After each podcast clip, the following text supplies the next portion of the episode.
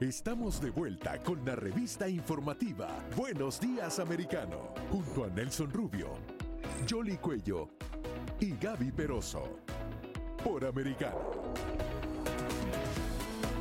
Continuamos con más aquí en Buenos Días Americano, no sin antes invitarlos a que nos sigan a través de las redes sociales y también eh, puedan conectarse con nosotros a través de todas las plataformas de streaming buscando Americano Media y si no, bajando nuestra aplicación digital. Ahora sí, vamos con las entrevistas. Claro que sí, vamos a hablar un poco de lo que está pasando a nivel de la campaña política en los Estados Unidos. Como sabrán, hay elecciones este próximo 8 de noviembre. Aquí hemos estado siguiendo paso a paso las primarias, todavía falta una en el mes de septiembre, pero hay varios estados que han sido considerados claves para el control del Congreso estadounidense. Uno de ellos es Filadelfia, a propósito, donde hay una contienda bastante reñida eh, para el Senado. Ayer estuvo por allí el presidente Biden, algunos dicen que está tratando de ayudar y hacer campaña y ah, estuvo hablando sobre el control de armas, pero también se prevé que eh, esté dando un discurso en el día de mañana que está relacionado con ah, incluso comentarios previos que hiciera en otra aparición pública que hizo,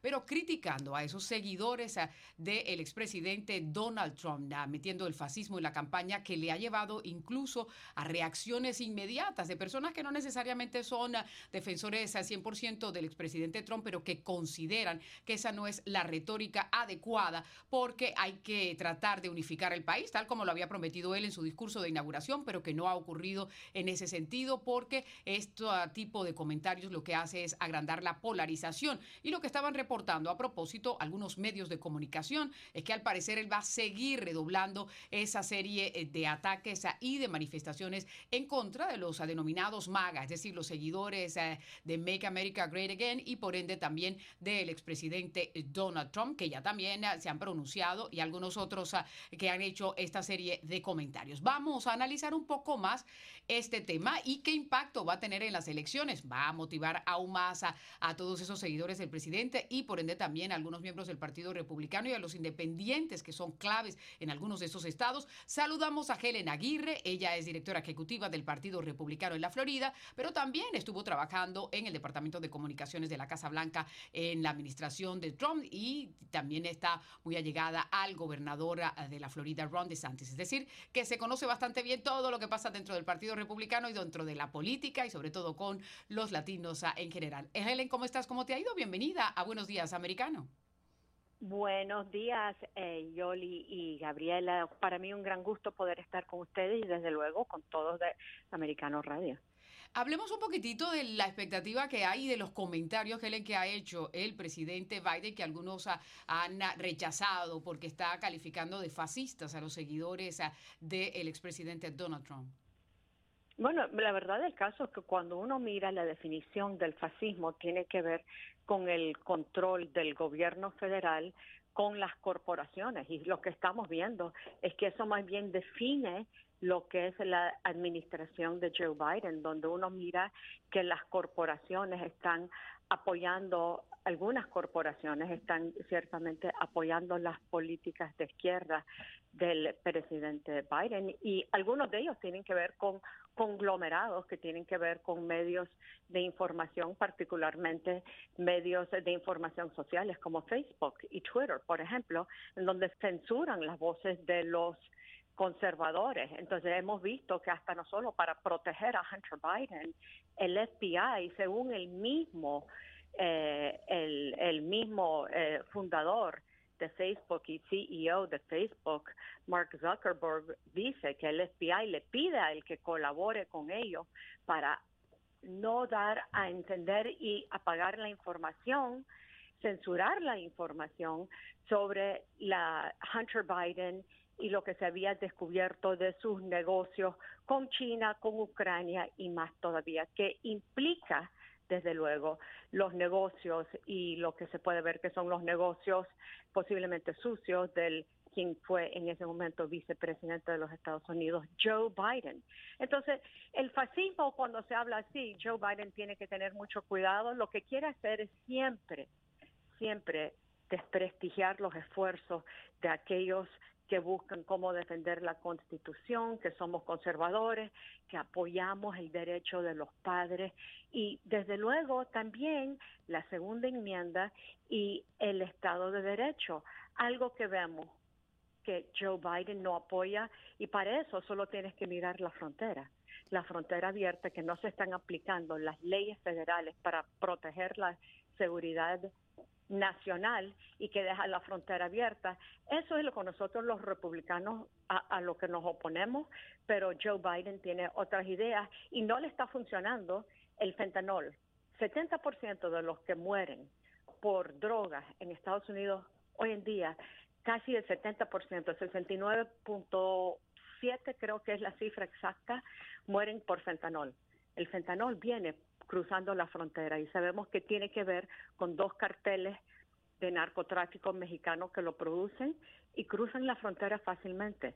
Joe Biden no le importa la seguridad fronteriza, no le importa las lágrimas de tantas familias que han perdido tantos hijos debido a esa crisis. Sí, apuntas varios temas interesantes. Que te diga a ti que las elecciones no importan, que piensen dos veces, porque esta elección de 2020 nos ha costado muchísimo. Apuntas varios temas interesantes, pero quería retomar ese tema de MAGA, porque hay varios analistas que apuntan que esto es un precedente muy peligroso que polariza a la nación, justamente contrario a lo que fue la, promesa de gobierno de Joe Biden de unir al país, porque ellos hacen una diferenciación entre los seguidores del Partido Republicano y los seguidores del presidente Donald Trump. Y lo hacen de una manera eh, calificándolos y que también se puede producir en persecución política contra aquellos que defienden al expresidente. ¿Esto qué consecuencias puede traer para el país? Siempre busca cómo dividir, ¿no? Porque él, él vive de la división y como no tiene cómo defender sus políticas, busca cómo dividirnos. Es una táctica de la izquierda muy conocida y no estamos cayendo en la trampa. O sea, lo que tiene que ver con los republicanos MAGA, MAGA, ¿qué es lo que es? MAGA es Make America Great Again, poner los intereses nacionales por encima eh, de los intereses internacionales, en vez de que todo se manufacture en China que se manufacture en Estados Unidos. En vez de impedir la producción de energía en Estados Unidos, como lo hace Biden, ¿por qué lo tenemos que comprar en el extranjero y enriquecer a, gobiernos enemigos de nosotros? ¿Por qué salir a buscar petróleo a Venezuela? No tiene sentido, ¿no? Entonces, no estamos cayendo en la trampa de su querer desviar de lo que está pasando a nivel nacional y desviar también y dividirnos de esta manera. Los republicanos seguimos siendo personas que somos que somos conscientes de lo que es eh, la seguridad nacional, de lo que necesitamos para que nuestras familias puedan salir adelante, de lo que el empresario, el dueño de negocio, tantos de nosotros que somos hispanos, que tenemos familiares o familias o, somos dueños de negocios pequeños, negocios medianos, privados, ¿qué es lo que se necesita para poder prosperar? Lo que se necesita es un cambio dramático en el gobierno de Washington y por más que diga Joe Biden, Joe Biden no logra dividirnos, más bien estamos unidos y si quieres ver más, en la Florida estamos viendo que un número significativo de, personas están dejando, abandonando el Partido Demócrata y se han inscrito en el Partido Republicano. Le tenemos por primera vez en nuestra historia una ventaja de 250 mil eh, votantes inscritos, más en el Partido Republicano que Demócrata. Primera vez en nuestra historia que hemos visto eso, ¿no? Y en Miami-Dade County, en donde la mayoría son de origen hispano, tenemos un número creciente de más de 54 mil demócratas que han, hispanos que han dejado el partido y se han ido hacia el Partido Republicano. Y esta cifra no es solo algo que te dice lo que está pasando en la Florida, también tiene que ver con un movimiento a nivel nacional que es sumamente importante. Lo estamos viendo en Arizona, en Nuevo México, desde luego que lo estamos viendo en Texas. Y en Texas hay que hablar de Mayra Flores, ¿no? O sea, o sea, ese logro de esa señora es extraordinario y estamos viendo que es que los hispanos están viendo que realmente tienen opciones y buenas opciones y están adoptando los valores del Partido Republicano que más bien refleja el valor del hispano. Ahora, mencionabas un punto que es importante, ¿no? Y es eh, la temática que puede marcar la pauta en estas elecciones. Tradicionalmente, en las elecciones en los Estados Unidos, cuando la economía no está bien, es lo que está marcando la pauta. Esto es parte de esa estrategia porque eh, de pronto para un analista político hubiera sido impensable que Biden, con una popularidad como tiene tan baja y con todo lo que enunciaba, de lo que ha estado sucediendo en el país, ahora se vaya a convertir en el que va a, a impulsar algunas de estas candidaturas en estados clave, o sea, porque sobre todo, si bien es cierto, hay un tren para ganar la Cámara de Representantes por parte de los republicanos. O sea, en el Senado está bastante reñido y Pensilvania es uno de esos estados que tiene una contienda al Senado.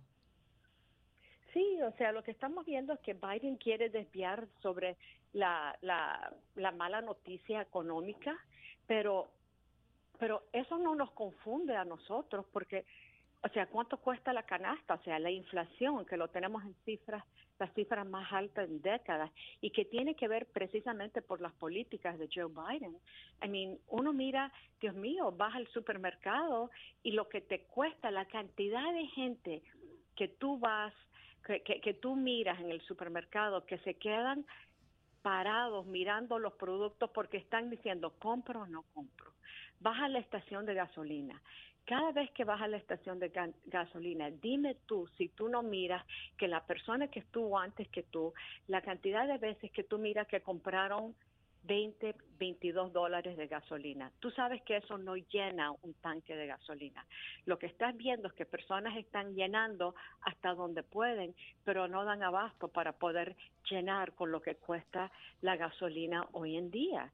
Y entonces no nos vamos a confundir porque la verdad del caso es que lo sentimos todos los días, lo estamos sintiendo en todos los productos. Tú quieres comprar eh, un refrigerador hoy en día, tienes que esperar un año a que te llegue son cosas que son anormales a lo que estamos acostumbrados al, al país más grande del mundo, el país que ha sido tú, el más tú mencionabas, del mundo. Tú mencionabas los medios de comunicación, juegan un papel también, porque eh, estabas hablando de la computadora de Hunter Biden, que al parecer el agente del FBI, que fue el que jugó el papel para que no se avanzara la investigación, renunció durante el fin de semana. Hay personas dentro de la agencia que están hablando el papel de los medios de comunicación en todo en toda esta retórica, eh, ¿cómo es?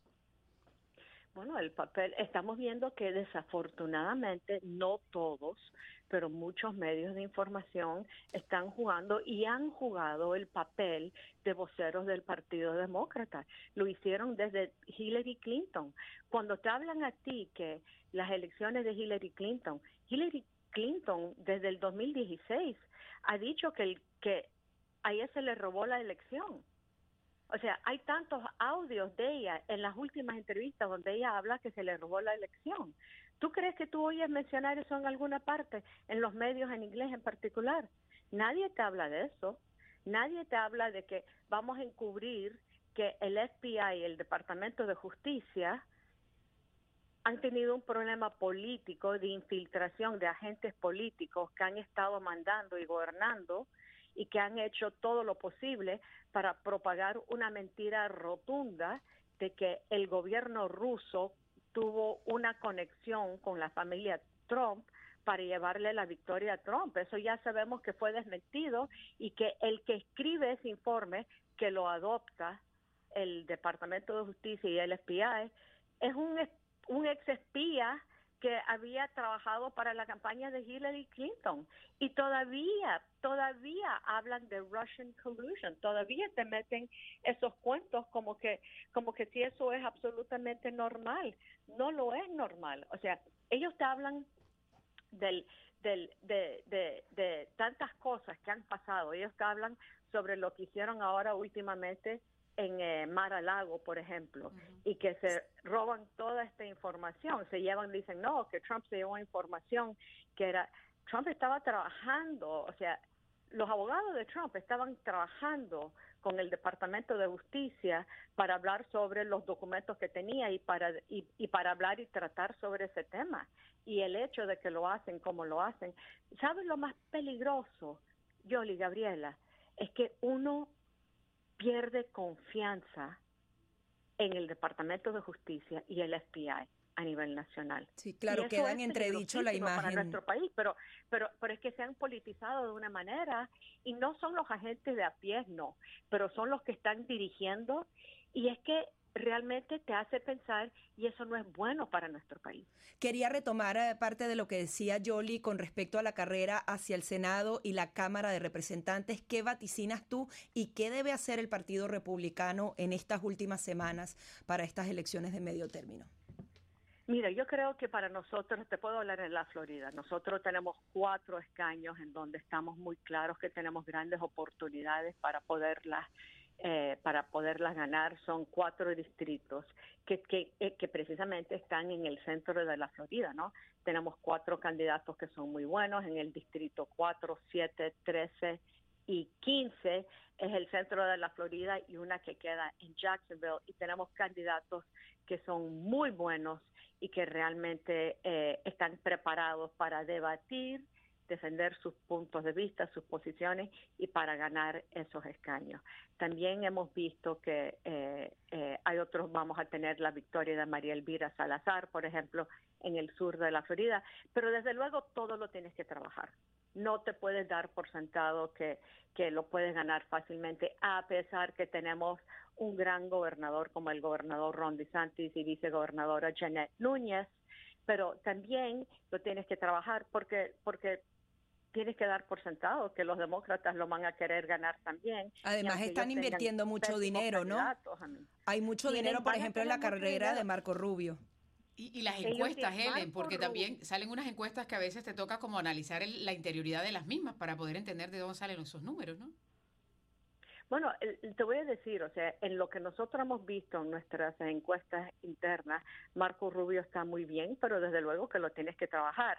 eh, Val Demings, lo curioso, Val Demings como candidata eh, demócrata para el Senado. Ella fue ex miembro de, eh, ex directora de policía, jefa de policía, pero ella no ha recibido el respaldo de la policía a nivel estatal de la Florida, se lo han dado a Marco Rubio, curiosamente. Yo creo que tiene que ver porque Val Demings vota casi 100% como vota Biden y desde luego Biden puede hablar de que eh, hay que eh, apoyar a la policía, pero la verdad del caso es que el Partido Demócrata ha estado en contra de financiar la policía y ha sido demasiado crítico a la policía. Si se equivoca un policía, quieren pintar a toda la policía como que la policía se equivoca y la policía es mala y, y sabemos que eso no es la verdad. Todo lo contrario, que nosotros eh, apoyamos a nuestra policía y, los conocemos de nombre, o sea, porque cuidan nuestros vecindarios, cuidan nuestras escuelas, ¿no? Pero ves esta contienda cerrada entre Marco Rubio y la candidata demócrata, la, la ves cerrada, que ya estamos por finalizar, o Marco Rubio tiene ventaja. no, no, no está nada cerrado. Yo creo que Marco Rubio tiene una ventaja eh, importante y desde luego tiene que ver con su trayectoria que lleva tantos años luchando y trabajando a favor de nuestra seguridad nacional, que ha sido en los comités en particular donde Marco Rubio ha estado trabajando más que claro de que Latinoamérica corre un peligro atroz a que el marxismo cubano siga creciendo. Tenemos el problema, y, eso es un tema que yo sé que ustedes han tratado con lo de Colombia y Petro, y lo que eso implica, y la FARC, que Biden descalifica, que Biden no los mira como peligro y los quita de la lista de organizaciones, entidades eh, terroristas, lo cual quiere decir que pueden usar nuestro sistema bancario para poder lavar dinero y hasta pedir préstamos si quieren, ¿no? ¿Qué cosa más curiosa esta administración Biden, más nefasta para los mejores intereses de los Estados Unidos no podría ser? Claro, y no se te olvide Nicaragua también, lo que está pasando en Nicaragua, que es lamentable, ¿no? Más que lamentable. Triste, triste lo que está pasando y lo y, y lo que están haciendo en contra de la Iglesia, Católica, en Nicaragua.